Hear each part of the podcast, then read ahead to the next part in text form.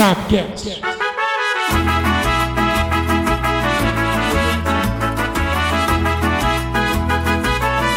Salve, salve pipoqueiros e pipoqueiras do nosso Brasil. Sabcast começando e eu tenho uma pergunta. Você tem medo de viajar para a Argentina? Eu te faço essa pergunta, pois hoje nós vamos tentar entender uma coisa. Que coisa é essa? Eu já te conto. Mas antes eu preciso dizer outra coisa. Eu sou o Alexandre Geuchac e ganhar é bom, mas ganhar na Argentina é muito melhor. Eu sou o Leonardo Tavares e um dos carros-chefes da Catimba, os otorrinos que gostam. A cera. Eu sou o André Zanetti e já dizia o grande Godói, Catimba, Luciano, catimba que o gol foi legal. A galera... eu juro que eu pensei isso também. A galera tá empolgada, galera. Sim, queridos e queridas que estão nos ouvindo. Hoje nós vamos tentar descobrir o que acontece com os times brasileiros quando enfrentam essas buchas gringas América do Sul fora, mas que quando é na Argentina ou no Uruguai, parece que é mais difícil, não é verdade? Mas antes da gente descobrir isso, nós vamos descobrir o que você tem que ver no Saber Retrô, no recadinho do Zanetti.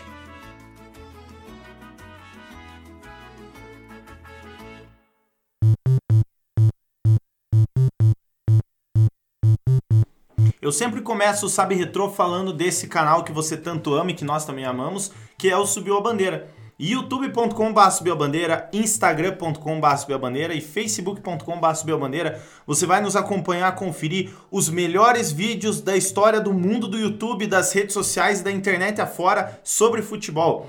E hoje falaremos de catimba, então por que não falar de um argentino que também catimba muito? Riquelme, número 52 do Vida de Bola, a vida desse romântico do futebol que falam, né, que foi o último camisa 10 que... sei lá se é verdade ou não é, mas enfim, jogou no Vídea Real, jogou no Boca, fez história no Boca, né? Não só jogou no Boca, fez história no Boca, e esse é o Sabe Retrô de hoje. Isso aí é uma mentira deslavada, último camisa 10 pra mim é Douglas Barriga de Cadela. Esse roteiro, eu digo que foi um dos primeiros que eu escrevi pro Subiu a Bandeira. Que catega, hein? E é um dos que eu mais gostei de escrever até hoje, quando eu vou indicar muitos vídeos. Qual roteiro? Eu indico do Riquelme, porque realmente a história dele é muito legal, ele é marcante para os anos 90 no futebol, principalmente no Boca, depois no Vídea Real, passou pelo Barcelona, enfim, não vou dar spoilers, como sempre dizemos aqui no Saber Retrô, acompanhe lá, atualmente vice-presidente do Boca Juniors. E ele foi o terror do Corinthians na Libertadores ali, né? E do Grêmio. Carlos Amarilha ali deu uma forcinha, mas ali quando é contra o Corinthians não é roubo, né? Mas uma coisa que eu digo, uma das melhores frases que eu já ouvi, cara, e vocês têm que concordar sobre o Riquelme, é assim, ó. Riquelme da batera, escatugudugudu.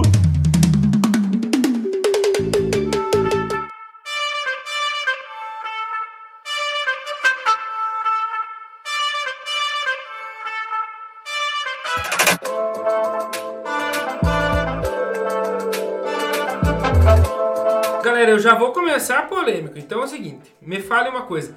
Por que os jogadores dos times brasileiros eles ficam idiotas, ficam infantis, quando disputam competições contra equipes sul-americanas? Cara, é muito engraçado porque é uma parada que a gente discute muito, porque no Brasileirão os caras parecem uns leão, né, cara? Quando tá jogando Flamengo e Havaí na ressacada, tá ligado? Aí, tipo, os caras tão se matando e carrinho e come grama e não sei o que. Aí chega na Libertadores, parece que a bola sai pra lateral, o jogador vai lá, pega a bola e dá na mão do argentino, tá ligado? E, tipo, não faz catimba nenhuma, cara. E os caras deitam em cima de nós. Leão e ressacada é um bom alinhamento aí, né? Mas eu acho que isso vem muito do melindre, que começa desde a base do futebol brasileiro e passa muito por outras questões, principalmente por arbitragem. Porque eu acho que os jogadores, acho que a gente até vai tocar no tema arbitragem, se não for a gente já tá tocando, os jogadores estão mal acostumados, inclusive, com a arbitragem brasileira. Aqui, qualquer coisinha é falta, esbarrou, pressãozinha no juiz. Então, eu acho que, não que o juiz sul-americano seja o exemplo, longe disso, mas parece que apitam dois jogos diferentes. O jogador sul-americano, que eu quero dizer não o brasileiro, os outros, sabem se aproveitar disso. dessa chegada mais forte que o juiz não marca, dessa malandragem, coisa que o brasileiro tá mal acostumado, aqui tá muito melindroso, eu diria. E vocês acham que são duas línguas latinas, né? Português e espanhol, né? São parecidas, mas os países ali do Mercosul que disputam a Libertadores ali junto com os times brasileiros, é muito mais fácil a comunicação também deles com a arbitragem. Não sei se vocês acham que isso interfere na questão de pressão, fazer pressão pro juiz, e que tem aqueles jogadores que gostam de apitar o jogo, né? Sim. Então, vocês acham que essa proximidade do idioma também tem alguma relevância? Sim. Tem. Um exemplo, e a gente vê muito, mas eu vou falar agora do Palmeiras, mas porque eu tenho conhecimento mais de vivência, mas... Na Libertadores atual, o capitão é o Gustavo Gomes, que é paraguaio. Por quê? Porque ele consegue chegar no árbitro, cobrar mais, falar mais diretamente. Se ele coloca um brasileiro ali, digamos, entre aspas, o juiz não vai dar bola pra ele, pra não falar outra coisa, dizer que caga pro jogador brasileiro. Mas... Pra falar que caga, ele falou que... Ele que não dá bola. Mas, assim, eu acho que não só a questão do idioma, eu acho que é questão mesmo de jogo jogado. Aqui no Brasil, o jogador gosta de se jogar um pouco mais, o juizinho vai na onda, qualquer coisinha falta lá. Isso é antigo, né? Lá na Libertadores o pau come e a juizarada faz vista grossa. E deixa passar, né? Ou às vezes até, como a gente tem essa questão da catimba argentina, pode ser que na Argentina até os árbitros sejam, entre aspas, educados pra lidar com o brasileiro reclamão, com o brasileiro que se joga, sei lá. É muito provável que seja isso, né? E o brasileiro, infelizmente, criou essa fama... O estigma. Dele ser o jogador caicai, o jogador não sei o quê. Por quê? Porque quando ele vai jogar uma competição internacional, aí o cara dá uma chegadinha mais forte, ele já cai, já rola, né? O Neymar ficou muito tarimbado por isso. Mas não só ele. Porque ele cai... E os outros jogadores, por exemplo... Um argentino, um uruguaio, um chileno, às vezes não aguentam, digamos, mais essa pressão. E aí fica... A menos que eles estejam segurando o resultado. Aí é diferente. Mas aí, por isso que eu digo que a catimba vai muito além dessa questão só da arbitragem, né? Mas passa muito por aí. Eu não acho certo, né? Eu não acho que é bonito fazer isso. Mas assim, já foi falado, inclusive, no Futebol aqui, né? Tá presente na Sul-Americana, nas competições sul-americanas. Então, se tá presente, não deveria ter, mas tem, então tem que saber usar. E os times brasileiros, infelizmente, não sabem usar. Eu vou até dizer que eu acho que os brasileiros estão começando a aprender a usar. Uhum. Parece que se a gente comparar uns anos, assim, um pouco atrás, aí uns 10 anos, o brasileiro sofria mais. Eu não sei se é por causa do ingresso de muitos jogadores argentinos que vêm... sul-americanos que vêm jogar em times brasileiros. Parece que o brasileiro tá aprendendo aos poucos, não todos, mas assim, foi criando uma casca. Assim, a gente já vê que os goleiros já fazem uma cerinha, já seguram um pouco mais, pressionam um pouco mais a arbitragem, mas ainda tá longe daquela catimba tradicional da Argentina, do Uruguai, do Paraguai. Tá, mas e agora, eu sei que não é nada a ver com catimba, mas... Parece que desaprende a jogar, tipo... Às vezes você vê LDU jogando, assim... Aí vai uns times, assim, tipo... Defensa e Justiça vai jogar com a LDU... Aí ele ganha de 1-0.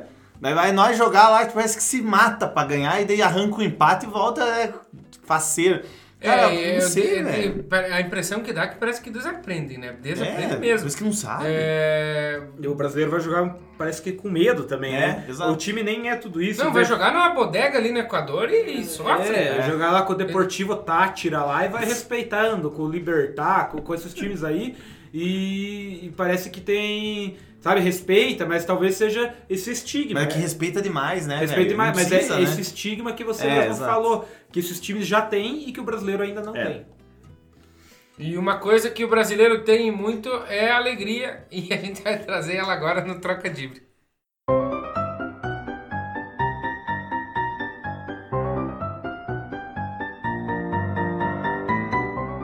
Então eu vou começar. Qual time digamos assim, é um time do sul do Brasil, ele é uma fusão, digamos assim. O nome dele é uma fusão, ele é híbrido, ele poderia ser de dois estados ao mesmo tempo. Dois estados? Ele é um time, mas ele poderia ser dois. Seria isso. Quase uma União da Vitória e Porto União, mas é um time de futebol, não uma cidade. Ele é um time, mas poderia ser dois. Santa Cruz? Não. É do Sul? Ah, é do Sul? Sul! O que tá incomodando é esse início. Eu não consegui pegar o raciocínio, mas eu desisto. Não tinha... É o Paraná, Havaí? É o Paraná, Havaí? Jogou hoje aqui, né? É a fusão de Paraná com Havaí, meus queridos. Boa, boa, boa. Galera, já que nós estamos falando de Libertadores aqui, né? Não, é que eu tava pensando em Santa Catarina. É que foi meio ruim, né? Não que os trocadilhos ele tem uma cultura de estar num nível assim excepcional. É. Mas é que esse foi assim. Galera, ó, qual é o maior hobby do Pedro apicultor? O Pedro, ele é apicultor. E ele sendo apicultor, ele gosta de fazer alguma coisa. Sendo apicultor. O que o Pedro faz? Faz mel. Faz cera. Não sei, porque fazer cera é catimba. Não sei. O Pedro cheirou mel. Cheirou mel. Cheirou mel. Não, ele cheirou mel. Mas ele também pode... Porque quem gera é a abelha. Mas ele não deixa de gerar, né, na verdade. Tipo, ele ganha fama. Tipo, que nem agora tem o Marcos Palmeira, que vem aqui, volta e meia, no Brega. E tu fala que é o mel do Marcos Palmeira. Não é o mel do Marcos Palmeira. Se você olhar lá na embalagem, ele vai estar como produtor de mel. Exato. Sendo que quem produz não é ele, né? Mas daí, então, teria que ser o Pedro Produz Mel. Não o Pedro Gero Mel, entendeu? Mas, enfim... Pessoal, nós vamos fazer um episódio mais longo que tem análise dos trocadilhos também. Pessoal, qual que é o jogador brasileiro que tem os pisantes, né, o pé mais inteligente do Brasil? É muito ruim. Qual que é o jogador brasileiro que tem os pés mais inteligentes do Brasil? Nossa, é alguma coisa com Eugênio. Ué? PG. Caralho, o cara foi longeão, né, velho? Eu pensei em gênio. Eu não vou nem mais pensar depois dessa. É o Pele. Não. É alfabetizado, é. Lá na... A, B, C. A, B, lá na Inglaterra é conhecido como esquina.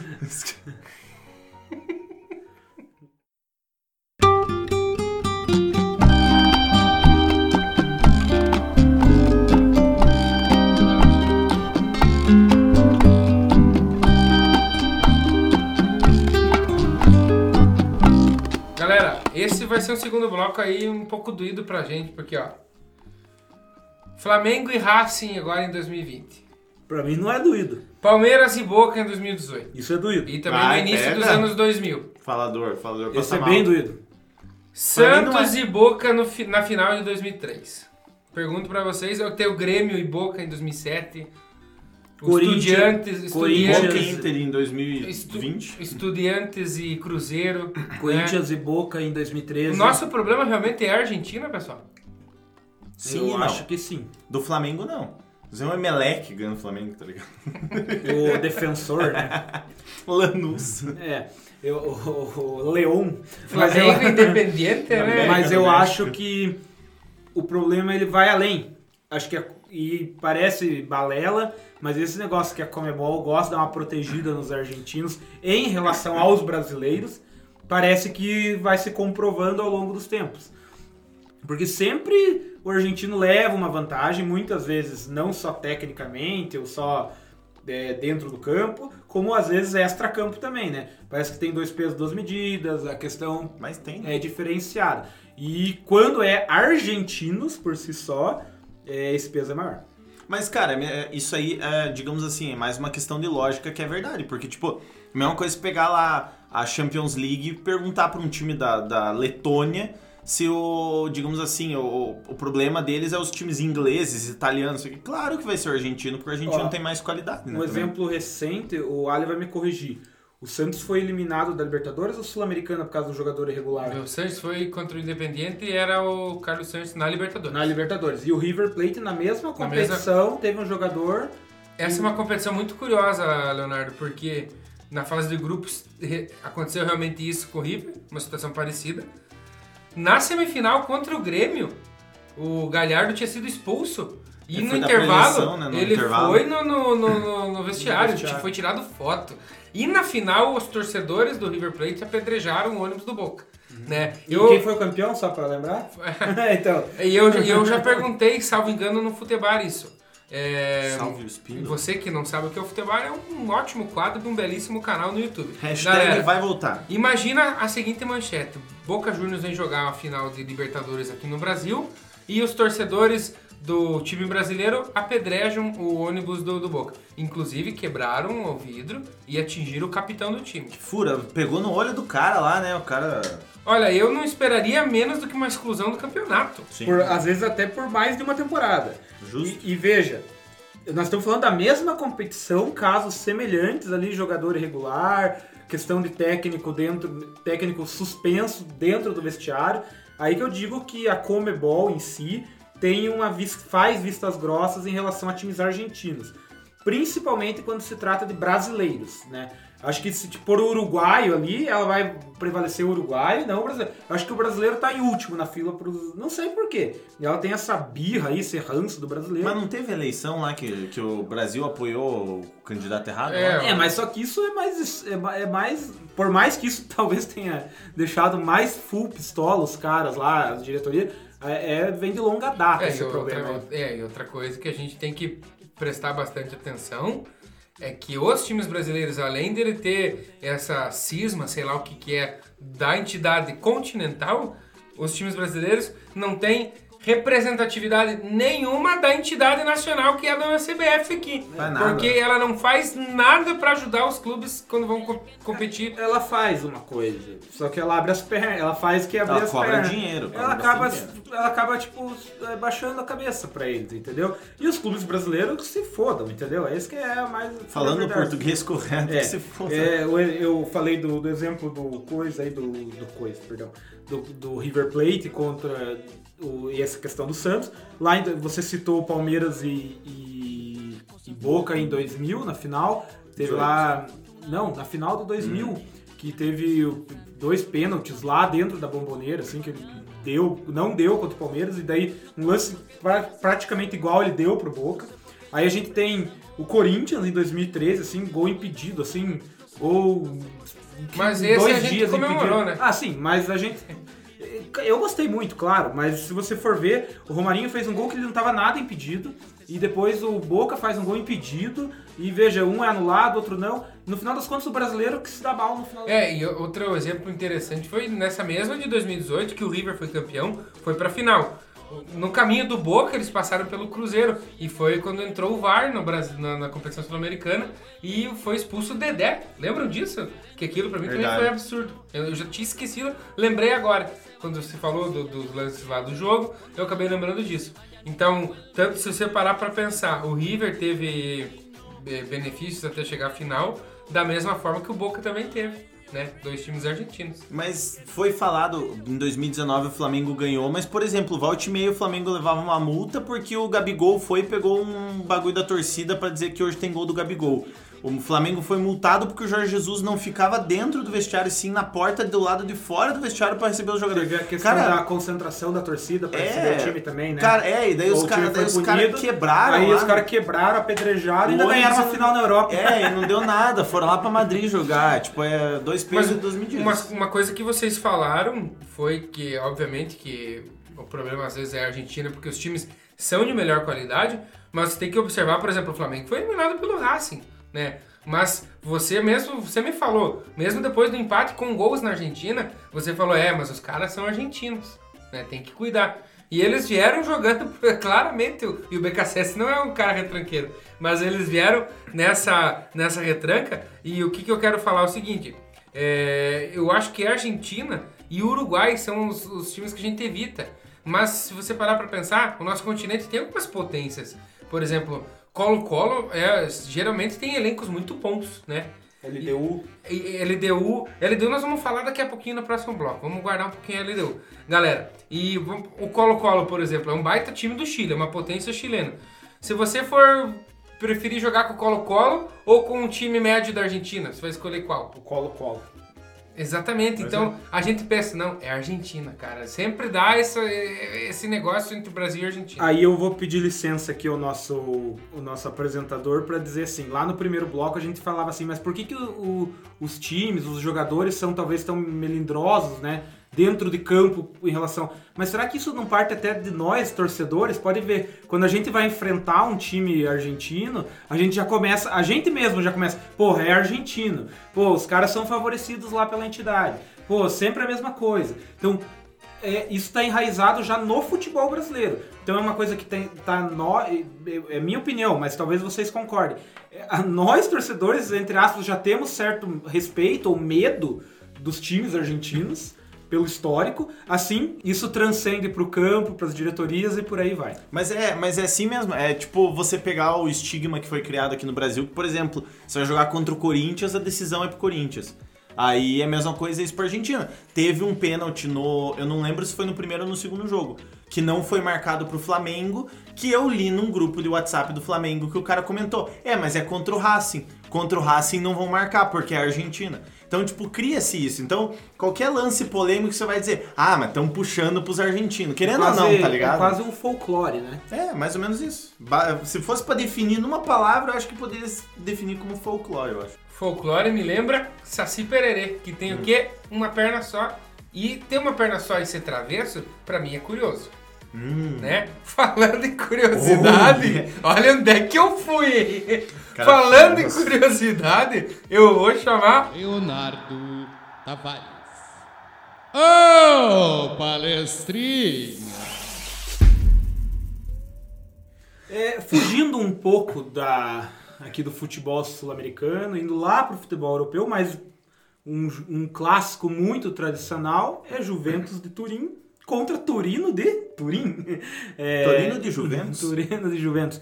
E por que eu trouxe essa curiosidade? Porque esses dias, agora, recentemente, vi um jogo deles pelo campeonato italiano. A Juventus ganhou de 2-1. E eu, ouvindo, a curiosidade veio no comentário do jogo. A Juventus... então você está plagiando. Estou plagiando, não. Estou retransmitindo a curiosidade. Vou dar os créditos, inclusive. Era o Gustavo Hoffmann. Era o Mauro Betti que estava falando. O palestrinha, ele tem um conhecimento muito grande, só que esse conhecimento, ele não nasceu na cabeça dele. Né? Ele estudou. Né? E ver jogo é uma forma de estudar. E aí ele falou o seguinte, que a Torino, ou o Torino, que é conhecido como o Toro também, não ganha da Juventus como visitante desde 1995, ou seja, 25 anos como visitante. Ela até ganhou em 2015 no Estádio Olímpico de Turim. Ela era mandante do jogo, entendeu? Mas então, não era no estádio dela, mas... É que o Estádio Olímpico de Turim é municipal, sim, né? Sim, sim. Mas ela era mandante. Ela era mandante do jogo. E, inclusive, ela ali atrasou o título da Juventus, aquela campanha... maravilhosa, uma das campanhas maravilhosas da Juventus. Espetáculo. E aí, mas na Juventus Stadium, que é esse estádio novo ali, que ainda não tem nome, e lá no Del App, que era o estádio onde a Juventus jogava antes, desde 95, a última vitória foi em 9 de abril de 95, pelo italiano, 2-1 para Torino, a última vez que nesse clássico foi 2-1, e é isso. Torino que... devido a uma grande tragédia, não é um dos gigantes da Itália, né? Bem essa história veio à tona quando caiu o avião da Chapecoense, né? Se você não tá ouvindo, caiu um avião da Torino na época, acho que da década de 50, por ali, né? E era o grande time da Itália, né? Um dos grandes times da Itália. A gente vai trazer essa história bem detalhadinha para você no Palestrinha em vídeo. Isso. Fique ligado no YouTube...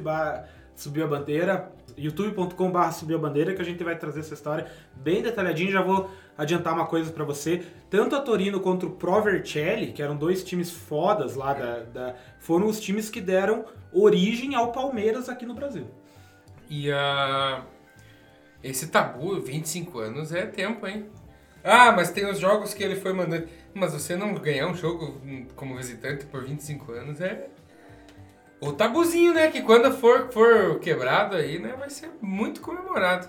Convenhamos que é um jogo só por ano, né? Porque às vezes pega uma Copa, daí dá 2, né?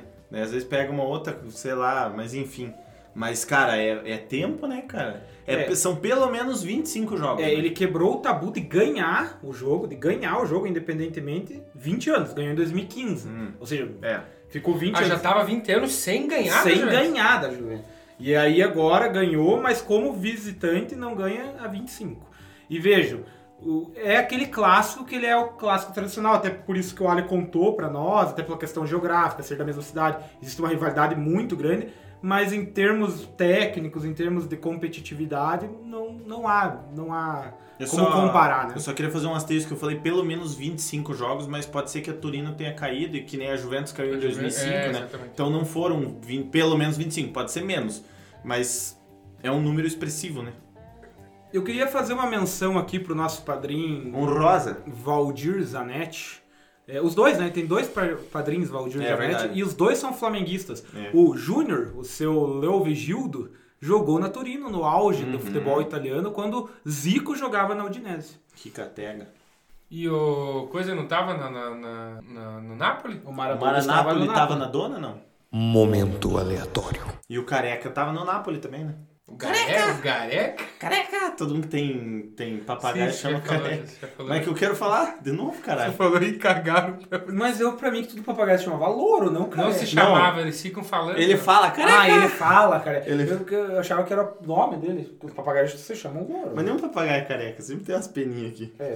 Mas Calopsita, lá em casa tem Calopsita. Calopsita é Careca. Ela tem um topetão assim, você faz, pô, topetuda, né? Aí você vai ver atrás, ela é careca, cara. Ela é calva. Então não é careca, ela é calva.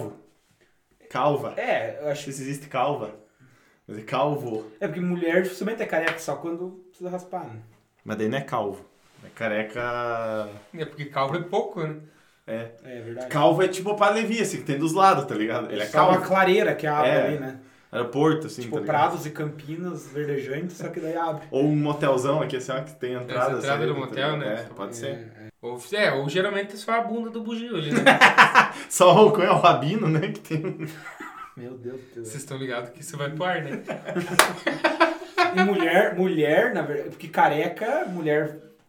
Careca é... Por que é careca e não é careco? Porque, tipo, não tem mulher careca. Careca é unissex. Não, tem mulher careca.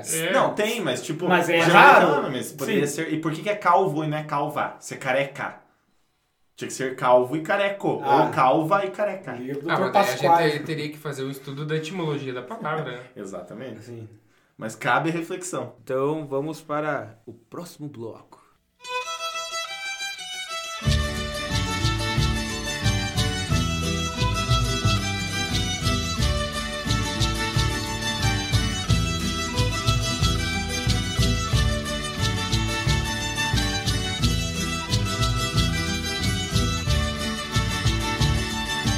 Galera, depois dessa discussão muito acadêmica, né, eu fiquei encantado com o poder de dissertação dos meus colegas aqui. Galera, além da catimba dos argentinos, dos uruguaios, de quem seja ali que esteja incomodando o jogo do teu time na Libertadores, na Sul-Americana, tem outro adversário que os brasileiros muitas vezes preferem desviar, e muito. Quero saber de vocês. Se fosse possível escolher um confronto, vocês preferem altitude ou catimba do Uruguai, catimba do Argentina? Catimba. Sim, muitas vezes tem a altitude somada com essa catimba, né? Porque daí que o time, além de se fazer uso da altitude, ele fica também amarrando o jogo, né? Uhum. Mas a pergunta é, adversário que usa a altitude como arma ou aquele que amarra o jogo e quase sempre faz com que os jogadores adversários entrem na provocação? Se fosse para escolher. Eu ainda preferia a catimba, porque, como eu falei agora há pouco, o brasileiro ainda tá aprendendo a usar a catimba. E se o brasileiro quiser usar a catimba, ele também pode. Não é proibido usar a catimba. Por mais que você pode achar antiético, antimoral, imoral, sei lá, mas a catimba você pode combatê-la com catimba. A altitude não. A altitude é uma questão física, geográfica. Então você vai jogar lá, não tem altitude em Santos. Então não tem, é zero. Então não tem o que fazer. Então é por isso que ainda é mais fácil combater a catimba. Claro que a catimba é mil vezes melhor, que você tem o que fazer, né? Porque a altitude, a única coisa que tem é você tomar um arzinho fora lá e, né, com recentemente, cilindro, ó, assim. Recentemente o Palmeiras podia pegar a Libertad ou Jorge Wilstermann na Libertadores. Jorge Wilstermann na Bolívia, altitude. São dois times consideravelmente inexpressivos.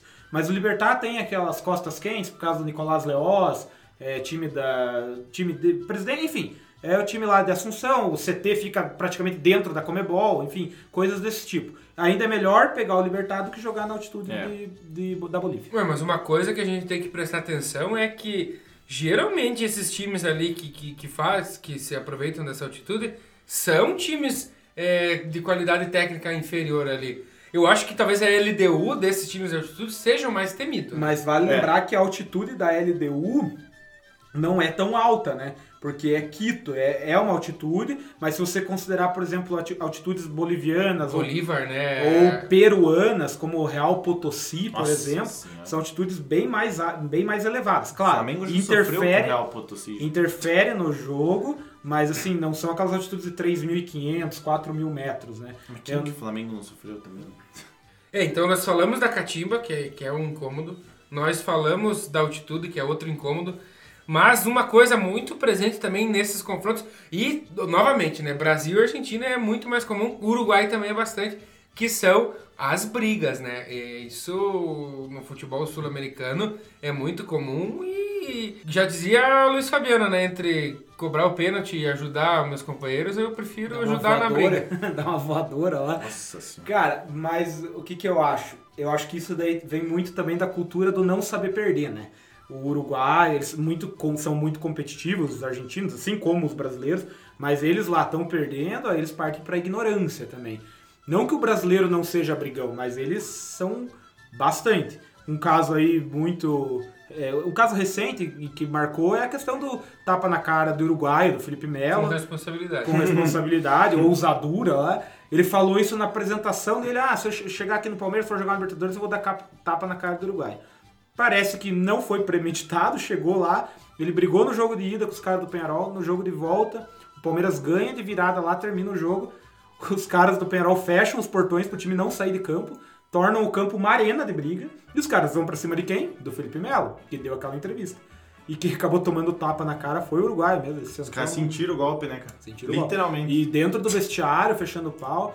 Tem uma mais antiga contra o Cerro Porteño também, que eu lembro que fecharam o pau. Só que daí foi no Brasil também, os caras perderam de 4-0 aqui. Antes de ir embora, vão dar umas voadoras, quebrar umas cadeiras, vão fazer isso. É comum de mas é quando dá esses fervos aí, sempre dá, né? Sempre fecha o tempo, tá ligado? Sempre tem isso aí, não adianta. Mas e como o Leonardo falou, que é uma coisa que já parece que cultural, essa questão da briga também eu vejo que é cultural a gente falar que é parte deles, porque...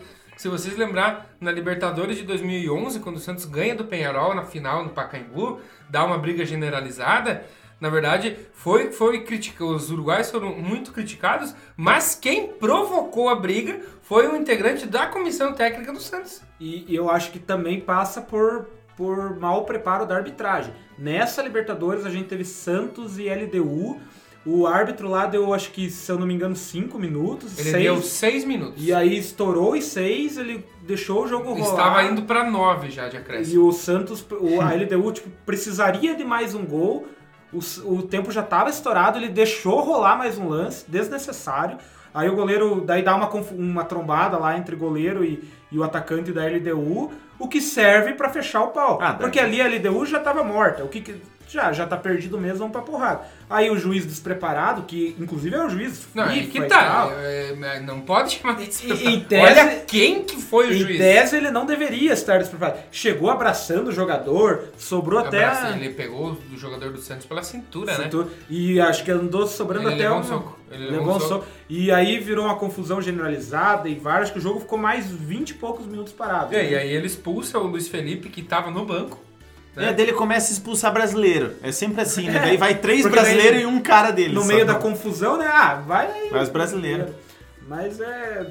E uma coisinha que eu queria falar ainda de catimba é o goleiro, né? O goleiro acho que é o principal catimbeiro, né? Tem aquele clássico que o cara tomou foguete na cabeça.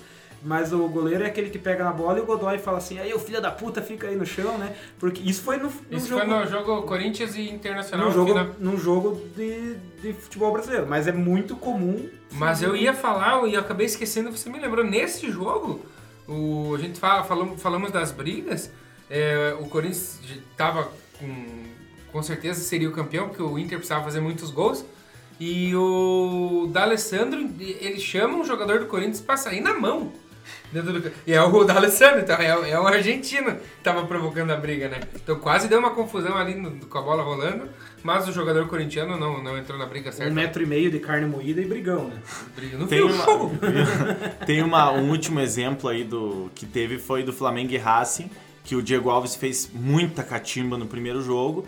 E daí o Diego Alves postou uma foto, seguimos em frente, isso aqui, o Felipe Luiz foi no coisa e falou assim, só de olhar essa foto passou-se 6 minutos, tá ligado? Porque, cara, ele fez muita catimba, porque quando tava empatado pra segurar o empate e tal. A questão da cultura briguenta passa pela torcida também, lembrando que sempre, aí tu falou já da briga lá do River Plate, apedrejar o ônibus do Boca, teve o caso do gás de pimenta lá, no vestiário, no túnel, né? No túnel. Teve o Colo-colo e Corinthians, teve o meme do Gordinho, tem várias coisas. Né? Do Tigre, São Paulo não voltou pra jogar segundo tempo. E o mais triste de todos é o da Chapecoense, os uruguaios, né, torcedores do Nacional do Uruguai, imitando avião, né, coisa totalmente idiota.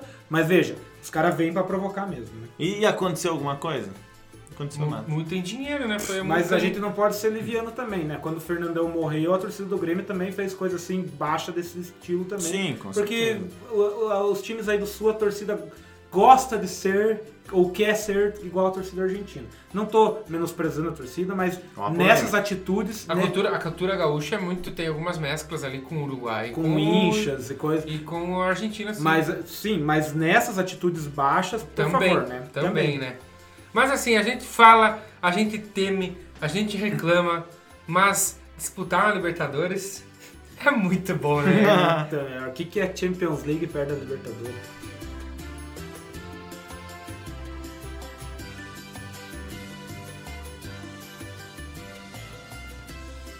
Fica no chinela.